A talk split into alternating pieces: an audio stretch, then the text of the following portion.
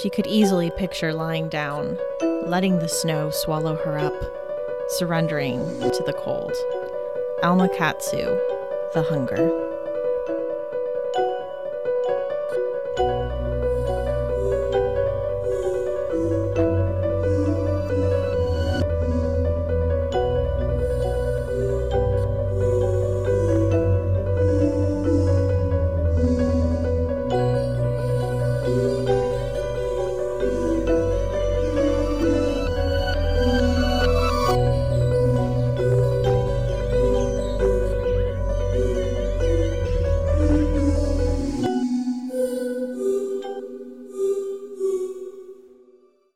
Welcome to Books in the Freezer, a podcast focusing on the deliciously disturbing world of horror fiction. I'm one of your hosts, Stephanie. And I'm your other host, Rachel. Once again, the holidays are upon us. Last year, we had so much fun recommending creepy Christmas stories that we decided to do it again. So today, we are sharing more winter horror to read this holiday season on this episode of Books in the Freezer.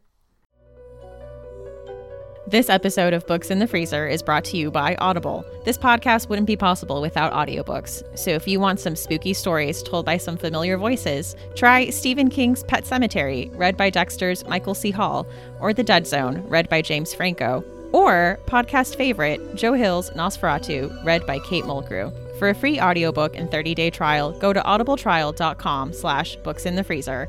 Happy listening. So it's almost the holidays. I don't know about you, but I'm kind of getting excited. I do enjoy Christmas. I'm not that much of a Grinch. Are you one of those people who listen to Christmas music as soon as Halloween is done? I actually am. Really? I thought you were going to be one of those people who like pickets outside the mall or something. No, like I love the last quarter of the year. It's my favorite. Halloween, Christmas. Although Thanksgiving to me is pretty boring. I kind of agree. Yeah, I'm not a big Thanksgiving person. But yes, Christmas music. Basically, as soon as Halloween is over, I have like my giant Christmas playlist I start playing through. But I have learned that I can't play through it too many times or else I get sick of it by the time Christmas comes around. So I've learned over the years how to temper it. Like when I need a little pick me up, I'll listen to it. It's like a little drug. You can only take a hit like once in a while. I get that. Well, I'm really surprised. If I had to put money on it, I would have felt so confident that you're one of those people who can't stand Christmas music and is like so against it. And they're like, oh, you better not play it until Christmas Eve. But I'd kind of be making fun of you unfairly because I've been listening to Christmas music all week at work on Spotify. So, ooh, what are your go to Christmas albums? I love the Barenaked Ladies. It's a Canadian band. I'm so typical. It's been one week since Christmas. totally. No, they have a really nice version of God Rest Ye Merry Gentlemen. It's super classic. The downside with listening on Spotify, I've started making my own list, but if you just listen to like the radio, there's a lot of Justin Bieber that pops up because it purposely tries to play you all the Canadian ones when you live in Canada, which means I have like the Nickelback and Justin Bieber playlist going on, which is wonderful if you can't hear the sarcasm in my voice. I do have a funny story about Justin Bieber Christmas songs. How do you have something so specific as a Justin Bieber Christmas song story? Let me tell you. Okay. So, when my husband and I started dating in college, but since this was like the late aughts, he gave me a flash drive that had like music on it and it had some love songs. So yeah, this was the late aughts version of a mixtape and one of the songs was Mistletoe by Justin Bieber because it was like Christmas time and that was like the hot Christmas song that had come out. That's so adorable. also, in a very Andy Bernard twist, I would say 70% of my Christmas playlist are a cappella groups. Classy. Gotta have that Pentatonix and Straight No Chaser. So maybe we should talk about some actual Christmas horror because I think other people are going to find it terrifying that we're both like really into Christmas music. So maybe let's get this a little bit darker here. Yeah, we don't want to lose too much of our cred. I know. I thought it might be fun to go over some possible like horror gift ideas. So I started compiling a little bit of a list. And if you are oh so lucky as to have someone in your life who actually loves horror and you have a reason to give them a gift, or frankly, just make up a reason that you need to give them a Christmas gift, my go to recommendation is coffee table books. Because I don't know about you, but I always feel like coffee table books are just like the gifty kind of books. So I thought of a couple that I really like to see on my coffee table, one being Paperbacks from Hell by Grady Hendrix. This is one I really, really want to have a copy of. Like, I would love to just like have my company flip through it while they're like visiting over coffee because you know, that's just me. And another one is one that I talked about in a previous episode a little while back, and that is Corpse Cold by John Brhel and Joseph Sullivan. And that is a story collection that was inspired by scary stories to tell in the dark. But the idea behind this collection is that they're all intended for adults, so they're a lot more mature and they have like creepy illustrations. I read it as a digital copy originally, and I've been dying to get my hands on a physical copy ever since then. Could you think of any other books that kind of have like a coffee table feel? Feel one that I got recently that I think is really pretty, and I displayed it, like I faced it outward on the bookshelf that's in my living room during Halloween, was that copy of Ray Bradbury's The Halloween Tree. It's just so pretty, and I love the cover. But when you were talking about like really big, substantial books, the one that came to mind was House of Leaves, even though the cover of it, like the spine has kind of Polaroid looking pictures, and then the cover is mostly black. I feel like it is one of those almost like necessary necessary, iconic books within the horror genre if you do have a horror reader in your life. Oh, absolutely. I haven't even read it yet, and that's when I would be thrilled if I got a copy of it. Like, exactly. It's like one that you just want to have, like, to be able to pull off your shelf. That's a really good pick. That's definitely one you have to read as a physical copy. I'm really excited because my mom told me that she's been picking up reading for fun and she asked me for a recommendation. Will she read horror? Well, she was like something that I would like. And so I kind of went through and thought about what she would like. And I recommended Bird Box. And then luckily the trailer came out soon after that. And she said, Oh, yeah, like I love post apocalyptic thriller type stuff. That sounds perfect. So she doesn't know I'm getting her a copy. I just like gave her the recommendation, but I'm going to be gifting it to her for Christmas. Oh, that is so amazing. I'm always super jealous. I never actually give books for Christmas because I have virtually no readers on my short list. Like, I do have friends that read, but they're the kind of friends that I'm not exchanging gifts with. So everyone like in my family and on that like really short list like would never pick up a book I read. Yeah. So that makes me so happy that you get to like gift Bird Box for Christmas. It's like the one thing I'm like, finally. Probably yeah, the one gift you have figured out already. it was the only one. I'm like, I get to do this now. And going back to the Halloween tree, which you're right, that cover is stupid gorgeous. But that actually got me thinking just off the cuff that I think it'd be really nice to gift horror classics, like with really nice covers. Like, I don't own a copy of The Exorcist. I have a copy of Dracula, but it's like the super, super cheap condensed version with like the ugliest cover. I wanted to read it and found like a $4 copy at a local bookstore but I wish I had spent a teeny bit more money and actually gotten something that I would like to display because I would never show it on camera or on Instagram. It's just ugly. So that would be something that would be really nice. Like just find out what their favorite horror classics are, like I Am Legend or whatnot. Or some Shirley Jacksons. Oh, they have nice covers. They do. Well, they just came out with that reissue where some of their classics have the orange spine and then they also have the orange covers with like a little design. There's a lot of great editions of Shirley Jackson Jackson. Yeah, pick any of them. They're so good. And so then we kind of already answered it, but what books do we want to get for Christmas? I was thinking about my own list and I, like I mentioned, really, really want those coffee table books. But for me, when it comes to making a wish list for books, I just tend to ask for my favorites because those are the ones that I'm most likely to reread, or I just like to have on my shelf so that I can loan them to friends or display them because I love when people look at a book and say, What is that about? For me, I definitely want to get a copy of Beneath by Kristi DeMeester or Come Closer by Sara Gran, both of which I talked about last year in our Best of the Year episode. There's some other books I want that are new favorites, but I'm going to hold off talking about them so I don't spoil a possible future episode we're planning about our favorites of the year. But those are some that I'm really excited about. And I also just like books with really nice covers. Because I've discovered the world of Bookstagram, I'm now obsessed with covers like my best friend's exorcism or Horrorstör or basically anything by grady hendrix i've noticed all of his books look gorgeous on instagram and i just really want covers of them which maybe sounds really shallow like they're good books too but i half just want them to look at them how about you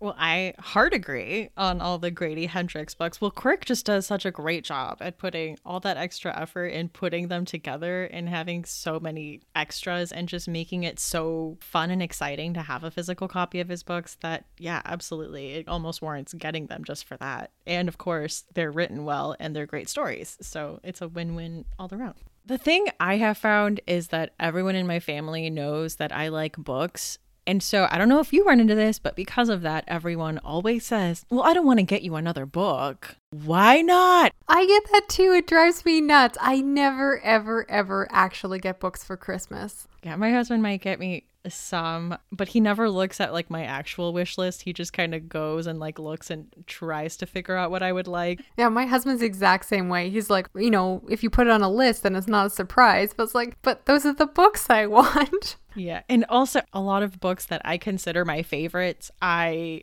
had from the library or I own as ebooks. So a lot of my favorites I don't own physical copies of. And part of me is struggling with the idea that I'm thinking maybe it should be reserved for just favorites, but also like I want pretty books that I haven't read yet. So I don't know. Yeah, for me, I'm definitely someone who tries to just own all their favorites. Like, that's the goal. Like, I'm actually really okay not having a lot of unread books just because I love the anticipation. Like, when I get a book and I think I'm going to love it, like, it's so exciting. And then when I don't love a book, because that happens a lot, I'm a very picky reader, as you know, and you've heard offline. But when that does happen, then I'm like, oh, well, now I just spent $30 on a book that I don't like and never want to read again. Yeah.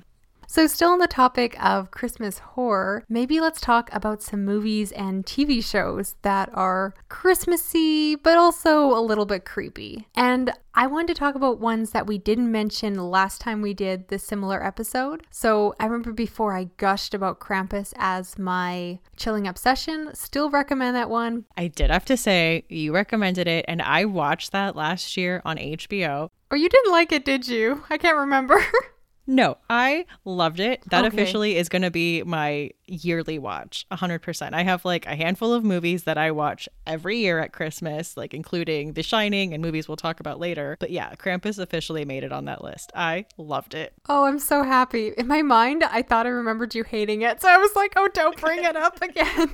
You're like, please don't make me feel like I recommend bad things. Oh, like all my favorite actors are in that movie, and it's just like cheesy horror goodness to talk about some other ones, I mentioned it just recently, but I talked about that anthology on Netflix called XX. And the very first story, The Box, is all set around Christmas. That's the one about the little boy who sees something in a box and then loses his appetite. The whole story takes place in the days leading up to Christmas. And I remember thinking it would be perfect to check it out like in December. So definitely recommend that one. Another one I want to mention because I tried watching it is Better Watch Out. And I wanted to mention this one because I felt like it got super popular when it came out last year. And that's the one about the kid who is being watched by his babysitter and people break into their house. And when I first saw it, I was really excited because to me, it looked like a version of the Netflix movie The Babysitter.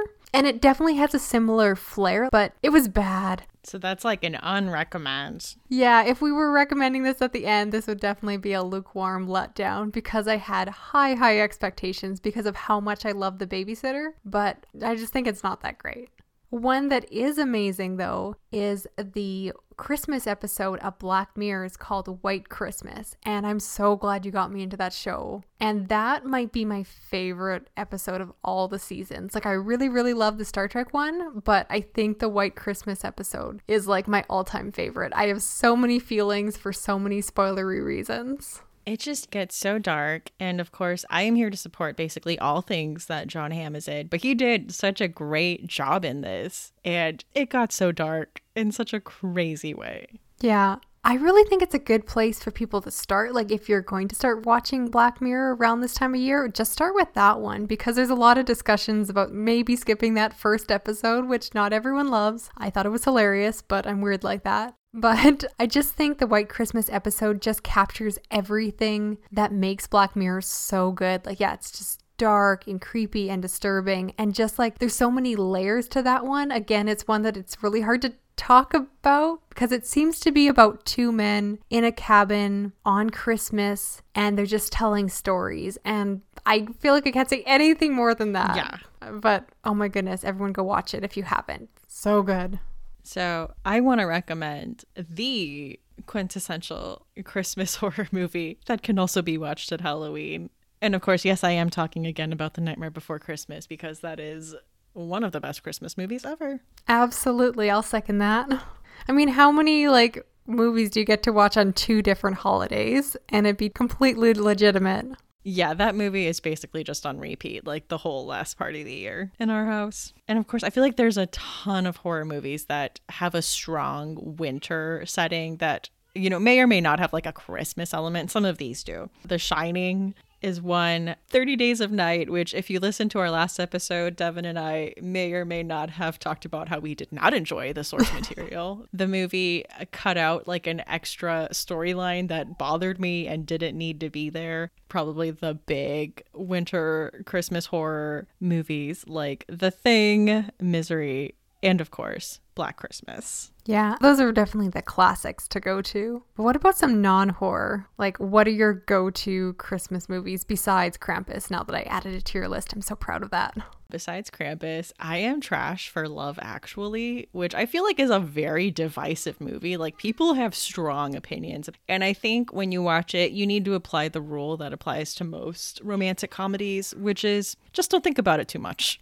I adore that movie. I watch it at least once a year. And that is like the movie I'm quoting all the time. Like, oh, I just love everything about it. Do you cry when Emma Thompson cries over the Joni Mitchell album? Because I do.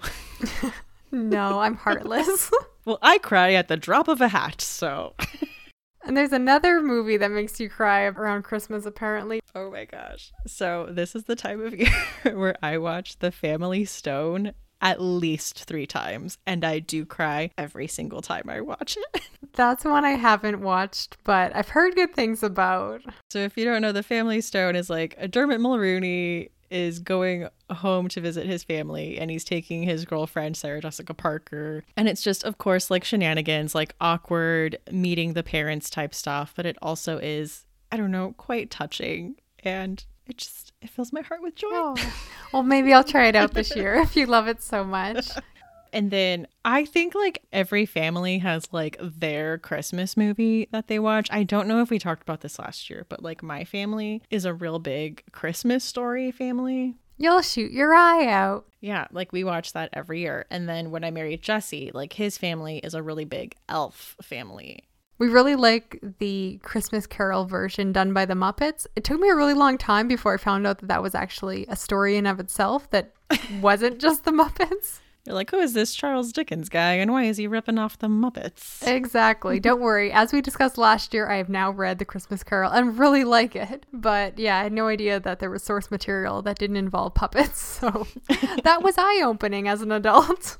And I feel like we can't discuss movies and TV shows without going where we always go. So tell me, what are your favorite Office Christmas episodes? I love the Benihana Christmas episode. That's such a good one because that's when Michael's girlfriend breaks up with him, and then they end up going to that Japanese restaurant and bringing back the waitresses.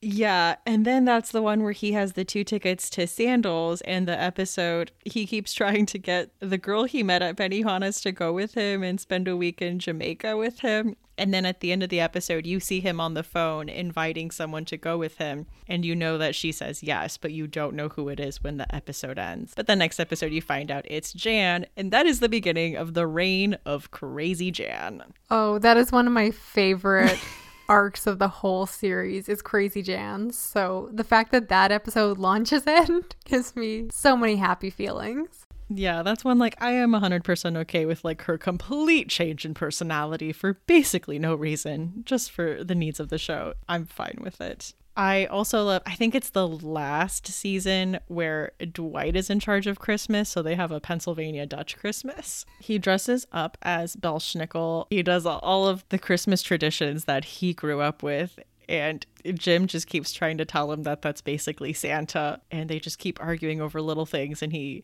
plays a game like impish or admirable. And he tries to decide, like, if you've been naughty or nice, but it's impish or admirable. oh, yes. That one was so good. And I know one we both love is Classy Christmas. And that's the one where Michael's girlfriend Holly is coming back. Or maybe ex girlfriend at that point, and he really wants to impress her by having like a really classy upscale Christmas. Oh, I don't know. I remember that one being so good. What do you remember about that? That Pam puts up a fake tree, and he tells Pam to get rid of the fake tree because Holly is coming. And he says, Pam, someone from New Hampshire sees that and they see a burning cross. I don't remember which one is the episode where Jim and Dwight get into an escalating snowball fight. That's classy Christmas. That one kind of scars me. Like by the end, I was shaking for Jim. he gets a little bit scarred for life in that episode. Sometimes fear is the greatest snowball of all. And I'm always a sucker for, I think it's one of the first seasons. Like, I think it's just called like the Christmas party where they do the classic white elephant gift exchange, except it starts out with Secret Santa. So everyone purposely makes a gift that is like meant for someone else. And then they switch it to white elephant. So then everyone's like passing it around, exchanging. And like Michael has such a crush on the intern Ryan that he gives him an iPod. And then everyone's fighting over that. I think Stanley ends up with this like really girly sign for his desk that says Kelly because it was, you know, meant for Kelly. It's just classic. I also love, I think it's a little underrated because it's in a season after Michael leaves, but Christmas Wishes, which is when Andy is regional manager and he says he wants to make everyone's like Christmas wish come true and everyone asks for like fairly reasonable things and he and Erin are broken up and he started seeing this girl Jessica and Erin gets a little tipsy at the party and says that she knows what her Christmas wish is and she gets close to Andy and whispers in his ear that she wants his girlfriend dead. And he's like, I can't do that. And she says one of my favorite quotes, which is like, I want her in a graveyard under the ground with worms coming out of her mouth. And then he says, like, what? Like, I can't do that. And she says, like, well, which one are you? Are you a liar or a murderer? I don't know how you bring that up in conversation, but somehow you quote it all the time. It doesn't have to come up in conversation. I will wedge it into conversation. It'll be like, well, which one are you? A liar or a murderer? I kind of wonder if your friends that haven't seen The Office understand half the things you say. I think you have to have seen The Office to be friends with me. I think it's one of the prerequisites. I would assume so. Well, we should probably finally talk about some book recommendations, and I'll go first. I want to recommend Naomi's Room by Jonathan Aycliffe, and this is a story about a happy family living in Cambridge with their young daughter Naomi. On Christmas Eve, the father Charles takes Naomi shopping in the mall, but when he looks away for just a moment, she disappears. And I'm going to say that this is not a mystery novel, to be clear, but a horror story, which you know right from the get go. So it's not a real spoiler to say that we quickly learn the fate of Naomi, and I'll just say that it isn't good. So, just to kind of lay that groundwork, this is just an incredibly cozy Christmas story when it begins. It's all about this like happy family preparing for the holidays and just appreciating being together and having this Christmas with their daughter, which makes it that much more devastating when this beautiful, happy picture just gets torn to pieces. And I'll say that I really like this book, but I'm also very cautious to recommend this one to parents because, in my opinion, this book is basically a parent's worst nightmare. And I don't want to give away too much of the plot, but I'll say it gets very psychological and haunting because the parents feel that their daughter is still somehow present in their house. So it has those horror elements that are woven in. But at the core of it, there are these parents that have had the worst possible thing happen to them at what is supposed to be the happiest time of the year. And it was so well done. It's definitely creepy. I would put it in the fridge myself personally based off how scary I found it. But keeping in mind, mind that I don't yet have children. So I know people who consider this to be one of the scariest books they have ever read, which honestly was the reason I first picked up this book because anytime that a book kind of hits people's scariest book of all time list, I kind of want to see it for myself. So while I put in the fridge, I know other people would put this in the freezer. And that again is called Naomi's Room, which is written by Jonathan Aycliffe. And I always end my recommendations by telling you that you should read it, but I'm really cautious too. It's very anxious inducing. Maybe I'll wait a couple years. Yeah, it's troubling. Like, I'm kind of glad that I read it in that nice little safe niche where I'm like, I don't have a child to get lost in the mall. I'm still safe from that. Yeah, no, that is like one of my worst nightmares. So probably not for a while. So, the book I'm recommending is a graphic novel that is Through the Woods by Emily Carroll. So, this is a graphic novel, but it is split into short stories, and a lot of them are inspired by classic ghost stories and folklore. I will say the art in this is amazing. Emily Carroll is an amazing artist, and I almost want to just plaster my room in the pages from this book. It's just so beautiful, but eerie and atmospheric. And a lot of these stories are set in the wintertime, which is obviously why I am recommending it on this episode. But especially the first story is about a father who is going to go on a hunting trip and he's leaving two daughters alone in the cabin and he's basically saying like if i'm not back in 3 days walk over to the neighbor's house. And it just ends up becoming this eerie and claustrophobic story involving like these two sisters just like waiting for their father to come back. And it sounds like such a simple story but what she did with the art in this was just like i said amazing my other favorite story, I think, is the last one, but it's called The Nesting Place. And all I'm going to say is that it's about a young girl who's trying to fit in with her brother's family. That is such a good graphic novel to recommend for this episode. I read it years ago and I kind of had forgotten about it until you mentioned it. But I do remember it being so wintry, like especially that first story about the snowstorm. I think that the author does a really good job of creating atmosphere in the length of a relatively short story collection that doesn't have a lot of description to it. Like mostly, you know, it's a little bit of dialogue, you know, pictures, things like that. So I was really impressed. I remember when I read it, how well she conveyed that feeling of cold and eeriness, like you said. So I think this is a really good book to read this time of year. So I definitely recommend that one as well. How would you put it in terms of rating, though, scariness wise? I would say between room temperature and fridge, probably more towards room temperature because a lot of it is mostly just atmosphere building. Like you said, a lot of these stories don't have a lot of dialogue. I think you just kind of get enough information to give you context for the story. And then most of it from there is image focused, which, like I said, works so well because she's an amazing artist. The imagery isn't super terrifying, and I think there's, you know, a couple like ambiguous endings yeah, I'd probably put this one as room temperature as well. I think it's a really safe place to start for someone who's like a scaredy cat or doesn't normally read horror, things like that. It's a really good, you know, entry point just to get something a little bit creepier around the holidays because I've said it before, like I am so sick of the fact that like 99% of Christmas novels are like cute contemporary romances. So, you know, if you want something a little bit darker, that's a, a good kind of entry point Switching over to something a little bit darker, I want to recommend Mind of Winter by Laura Kasischke. And this entire story takes place on a blizzarding Christmas day. Our main character, Holly, wakes up on Christmas thinking that something has followed them home from Russia 13 years ago when they adopted their daughter, Tatiana. While her husband goes out to pick up his parents from the airport, Holly spends the day with her daughter and recounts their adoption process and the strange and creepy instances that started happening after that fateful day. And I have so many thoughts about this one. I'll try to keep it brief. First, I listened to this on audio, which was an amazing experience. I definitely recommend trying to check it out that way if possible. I believe it's usually available on Hoopla. And I think it works so well because of the fact that so much of the story takes place within the mother's head. It's another story that's very psychological, and so much of it is very quiet, very suspenseful. If you like quiet haunting, this is a good one for you. My only teeny tiny complaint with the audiobook version is that there's a phrase in this book, something followed them home from Russia, which gets repeated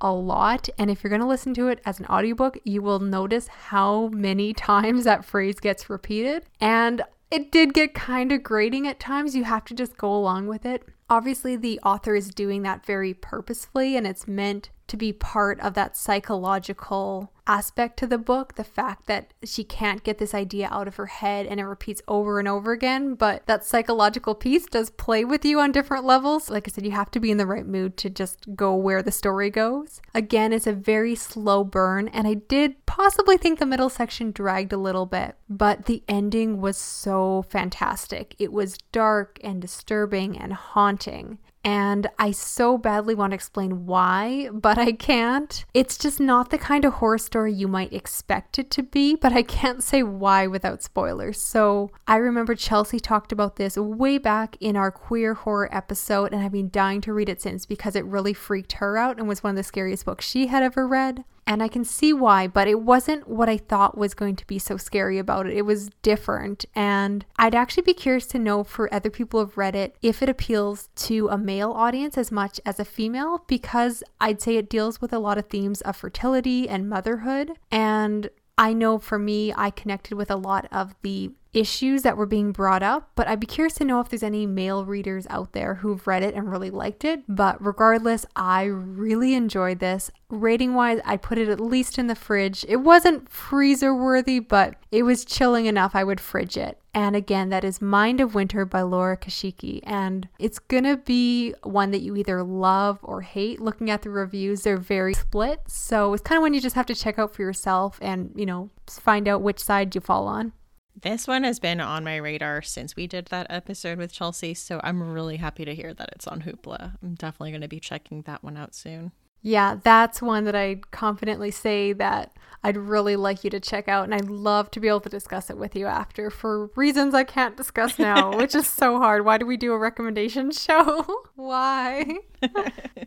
So, the next book I want to talk about is an anthology that came out this year called Hark the Herald Angels Scream. And this was edited by Christopher Golden. And these are all Christmas themed horror stories. And I wanted to talk about a few stories that I really enjoyed. One of them was Good Deeds by Jeff Strand. And this is about a character that in this world supposedly writes basically what we would call the Christmas shoe song after patting himself on the back for helping a young kid buy shoes for his dying mother on Christmas. He writes the song so that other people can see how awesome he is. What happens is he ends up triggering a chain of events that uh is very similar to The Happening, if you've seen that. And it had such a silly tone the whole time while also describing all these like horrific things happening and talking about what is arguably the worst Christmas song of all time. so that story was Good Deeds by Jeff Strand. Another one I really liked was called Not Just for Christmas by Sarah Lotz. And this one, I want to say, it kind of had a speculative element because it was about a future where there's genetically engineered dogs that are more owner friendly. They're more convenient. You know, they poop odorless pellets. they don't bark. Like they, you know, they stay puppies forever. And you can keep updating it and connect it to apps, and it just becomes more and more convenient to own. And obviously, you could probably see that this is going to comment on the dark side of technology. And in this world, that definitely comes into play, and people lose interest in owning normal dogs. And I just thought it was done really well. And like the narrative in this is following like a man, he and his wife are separated and he like surprises the children with one of these dogs. Which can I just say, I have a pet peeve in movies when people like surprise other people with dogs as gifts. Oh yeah, I agree with that. Like that's a lot of responsibility you literally just threw at me right now and you did not consult me about this. Anyway, moving on to like the next story that I liked, which I think you and I both enjoyed, Rachel, was Yankee Swap by John M. McIlveen. And this is about a woman at a Christmas party who has like a gross, predatory, like frat boy boss who is not leaving her alone. And she tries to leave the Christmas party, but wakes up and ends up being part of a uh, strange situation. Uh, how would you describe it, Rachel? Yeah, it's hard not to give away too much when it's a short story. Yeah, I don't want to give away a whole lot, but it's an interesting, intense, and claustrophobic situation. And I think you and I were talking about that this is the story that inspired the cover image. Yeah, the cover is amazing. It looks like this Santa Claus, but with like a goblin mask on, and it's just so well done. And yeah, Yankee Swap was definitely my favorite story in the collection. I read this one too. And I was really happy that you liked it because we talk about that our tastes in horror do and don't cross over. And if I had to guess, this one I didn't think would be up your alley because it's so up mine, but I'm really glad that it worked for you. It's it's so hard to talk about. It's kind of one just like if you can get the collection, just go and read Yankee Swap because that one is great. Yeah, it was really good. So, as we mentioned, it's hard to kind of put whole collections in any rating. I would definitely at least solidly put this one in the fridge, mostly for the Yankee Swap story. That was terrifying. Yeah, that one definitely affected my rating the most. So, that was Hark the Herald Angels Scream, edited by Christopher Golden.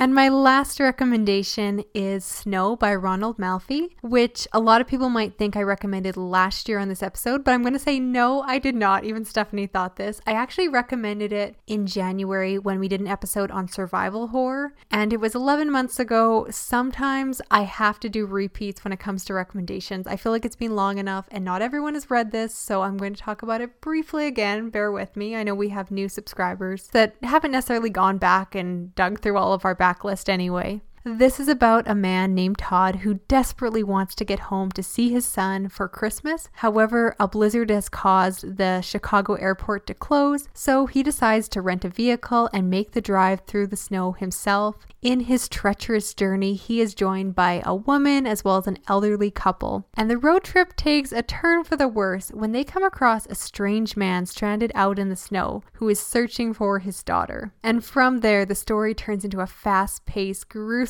survival story, which is like all of Rachel's bells ringing when you hear those kind of things. And right off the bat, like anytime you see like a strange man on the side of the road in a blizzard, like just I'm a terrible person. Like, just keep going. Like, he's probably not there for good reasons if it's a horror story. They should have known better. But I really wanted to recommend this one specifically on a Christmas horror episode because it just encapsulates so much that you're looking for if you're in the mood for like Christmas horror because it is set around Christmas, but it's at the same time very much just about the weather and is so atmospheric. And I know the one thing that came up after I recommended it uh, way back was that it can be a little bit difficult to find if you're looking for a physical copy on Amazon. However, I want to point out that this is available as an audiobook, and I know it's on audible.com. I'm not sponsored in any way. I just wanted to point out that you can grab a free trial and listen to the whole thing there. So that is an excellent way to check it out if you can't get it through your library, which is how I personally read it because libraries are really good for holding onto those old books. So check it out that way. And personally, I would say it was fridge worthy. It wasn't overtly scary, but there's enough gruesome scenes in it that I didn't feel like leave it on the counter. So I'm going to say fridge. And that again is Snow by Ronald Malfi. And the last book I'm recommending is also survival horror.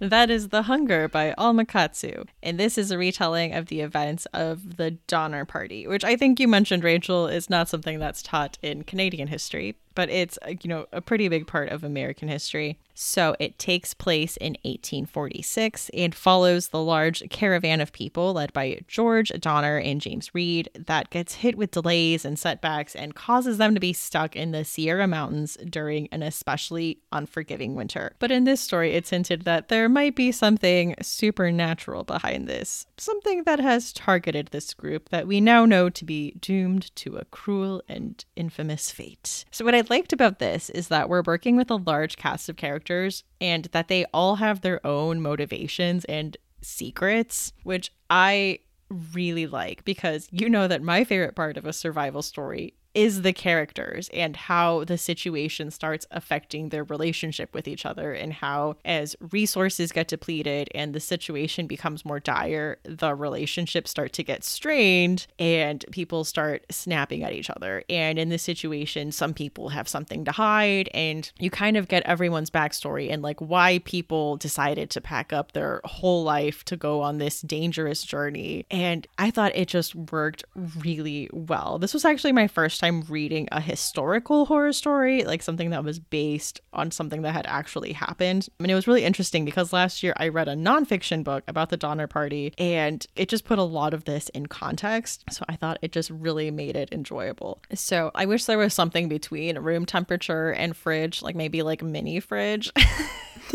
yeah, people give us suggestions how we can expand our rating system. Yeah, someone put this as like a dorm room mini fridge. It's room temperature in that it has very literary writing. I would describe this as a bit of a slow burn. And I think if you're looking for like a hack and slash, like very gruesome story, this probably isn't the one you're looking for. But if you want a very atmospheric historical story with literary writing, then I would recommend The Hunger by Alma Katsu. That just sounds so much up your alley. Like it's everything that you love in like horror where it's like a group of people kind of fighting amongst themselves and I definitely can see why it's one you've been drawn to. yeah. And yeah, I wish I knew more about the Donner Party. It's such a black hole in my knowledge, so I appreciate you kind of filling in some details for me. Well, I definitely recommend if you want to know more, The Indifferent Stars Above. Oh, okay. And that was just a really good nonfiction book about all the events and everything. And like he did a lot of research and just really humanized everyone. So I definitely recommend that as a nonfiction book about the Donner Party. Oh, that's perfect. Because that way, either if people want to read that before or after reading this one, because often when I read historical fiction, I find myself wanting to know what was fiction and what wasn't. And if an author does a really good job, sometimes those lines are hard to see. I mean, obviously, there's some parts I'm going to understand are clearly fiction if I'm reading this, but I'm sure there's some gray area that could be confusing to someone like myself who isn't overly familiar with the history. So let's end the episode talking about some new chilling obsessions. And I want to recommend a horror drama podcast, which is produced by Shudder and called Video Palace. This is about a video collector named Mark who watches this mysterious white VHS tape and then begins to speak in his sleep in this creepy, unknown language. And Mark believes that his sleep talking is somehow related to this tape, which makes him wonder if he has come into possession with one of these classic, and you can't see my quotes here, but white tape which is supposedly a VHS tape that has some kind of supernatural powers that can maybe control or at least affect the mental state of the viewer. And then he goes on to investigate the history of this particular tape and where it came from. And the podcast is his way of documenting his work. And it really takes on that journalistic feel, which I really like. And you know me, I love anything to do with nostalgic horror, especially anything set around the 1980s. This actual podcast is is supposed to be said in the modern day, but of course, anytime you're dealing with old technology, they're looking back to see the original history of it. And this podcast just reminded me of so many other similar things I've gushed about on the podcast. So, if you're a fan of the Black Tapes podcast, if you're a fan of the Beyond the Gate movie I gushed about on Netflix, I also think it has some similarities to the book and movie The Ring because, of course, it's a VHS tape that possibly has some magical powers and even kind of reminded me in places of Universal Harvester, which also dealt with a video store. And I really thought this horror drama was unique because the producers of it at Shudder really blended together pieces of reality, which kind of like we were talking about above, makes that fiction so much more credible, but also confuses what's real and what's fictional. The actual character in the podcast, Mark, is fictional, but then he goes on to interview real life horror icons. I didn't personally know everyone, but there was like horror directors and even like a producer from Shudder itself makes an appearance. And it just became very meta and just really blurred the lines of what was real because, like I said, the people he was talking to were real. So were their opinions real? But it is supposed to be all scripted. And Shudder is releasing an episode a week on regular podcast catchers like iTunes. There's currently seven episodes out right now, but if you don't want to wait, I understand that the entire first season is already available to Shudder members as an exclusive. And I've got to say, good job, marketers, because I've been really good about holding off my money on like renewing my subscription to Shudder, but I'm really, really tempted to get another month just so I can finish and binge the rest of the season because I'm caught up right now and I just need to know what happens next, which is a really good sign. So that is again a podcast called Video Palace, which is produced by Shudder. And if you can't tell, I definitely recommend it. I haven't even heard of this, so Really? Oh, I'm Yeah. so happy. I never have the underhyped podcast, or at least one that you haven't heard of, because you're my go to for 99% of the podcasts I listen to. because I spend way too much time listening to podcasts. But this sounds amazing. I'm definitely gonna go download this like right when we're done here. So my pick is not underhyped at all. I'm talking about the chilling adventures of Sabrina on Netflix. Have you seen this? I've seen the first episode. I haven't had a chance to keep going, so I'm glad that you got a chance to recommend it. Yeah, I will say I'm not completely done with it yet. I'm still I want to say like a little past the halfway point. So, so far where I'm at, I would recommend it. And if you don't know, this is based off of the graphic novels of the same name that I recommended in the last episode. And I am enjoying it. I will preface this by saying that I do like teen shows. Like I did like Riverdale. So I would say this definitely is going to appeal to fans that like that kind of stuff. I was really confused by the time period because the graphic novels are set in the 1960s and in the show, they kept the 1960s aesthetics. Like there's a lot of old cars, like the way everyone dresses. They don't show a lot of technology and just the lighting and the settings and everything looks like the 1960s, but it is set in modern day. So uh, parts of that were a little confusing. I did enjoy that there were some nods to the original Sabrina the Teenage Witch, I thought like certain plot lines, and there was a lot of visual nods to famous horror films. Like one that I caught right away was Harvey is laying on his bed in a crop top jersey with headphones on, and I was like, and that is a nod to Johnny Depp on The Nightmare on Elm Street.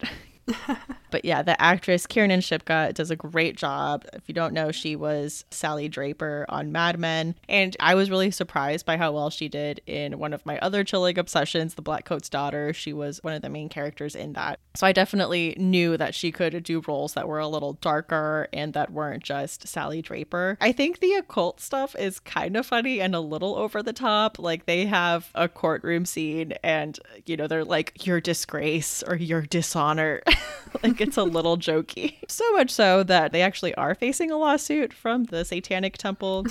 Over the use of one of the statues in the school in a later episode. But yeah, that's very interesting also if you want to look into like all the details of that lawsuit. But yeah, overall, where I am at, which I think is like episode six, I would recommend The Chilling Adventures of Sabrina. Yeah, it looks like a lot of fun. I'm not completely sure that it's not too teeny bopper for me. That was the only thing in the pilot is it very much is her dealing with like should she become a full-fledged witch or stay with her boyfriend. I was like, "Oh, Oh, it's hard." So I don't know how it'll necessarily appeal to all audiences. I can see it being a little bit hit or miss. Mm-hmm. But that being said, from the person who has binge watched every single season of the Canadian teen drama Degrassi, so I have no idea why I'm suddenly adverse to some teen romance. So I'm definitely going to keep going. It looks like a lot of fun. I just don't know if it's one I'll be able to get my husband on board for, which always makes it Yeah. easier if we can binge watch something together. And you know how I say I'm always really bad with identifying actresses? We've even gotten caught on previous episodes when I missed it in editing. But I did not know at first who the actress Sabrina was, and I was under the impression that that was Emma Watson for quite some time when watching the trailers. It was bad. So it wasn't until I actually watched the pilot that I was like, yeah, I don't think this is Emma Watson. No. And it took me a little too long to come to that conclusion, which was embarrassing and may have involved some Googling. Well, also, the actor who plays Harvey, Ross Lynch, you know how they made a film adaptation of My Friend Dahmer? He played Jeffrey Dahmer, and now he's Harvey. Oh, that's hard to look past. I know. I haven't seen that movie yet, but even knowing that is a little disturbing. Well, at least they knew that they could do like dark roles before taking this, I guess. Yeah, they Sure. definitely prove their range. Yeah.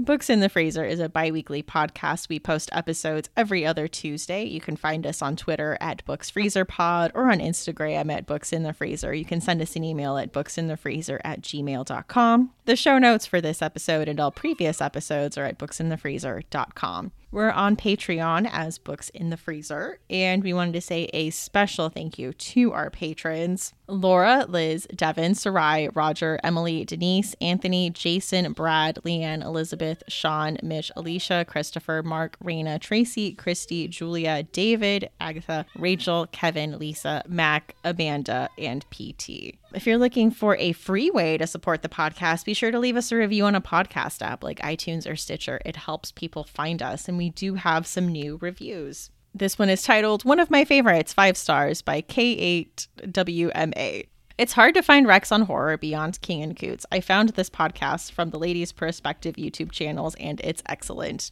Thank you so much. And then newest podcast obsession from Introvert X, five stars. I'm a horror newbie, but the more I hear Rachel and Stephanie talk about horror books, the more I feel like I'm destined for this genre. Yes. I especially love their book rating system. For a newbie who considers herself a scaredy cat, the room temperature recommendations almost always make it to my Goodreads TBR. And I love how their themed episodes recommend very different options for the horrific category being discussed. Their reviews hit the sweet spot of intriguing the listener without giving too much away. I can't wait to actually read some of these recommendations, and I'm so excited to have horror books to look forward to that aren't just Stephen King. No offense. And I'll read one more. Love this podcast, five stars. I am absolutely obsessed with this podcast. As a lover of all things literary and all things horror, this podcast is everything I never knew I needed. I love the book recommendations and I love that they have episodes with all different themes. I wish this came out more often than bi weekly because it's always so hard waiting for the next episode. Thank you so much for all those nice comments. And we'd love to hear if you actually pick up any of the books that we recommend. It's always so fun for us if you let us know on Instagram or Twitter, wherever you are, you know, what you thought of them, what you enjoyed. It's great to get that feedback.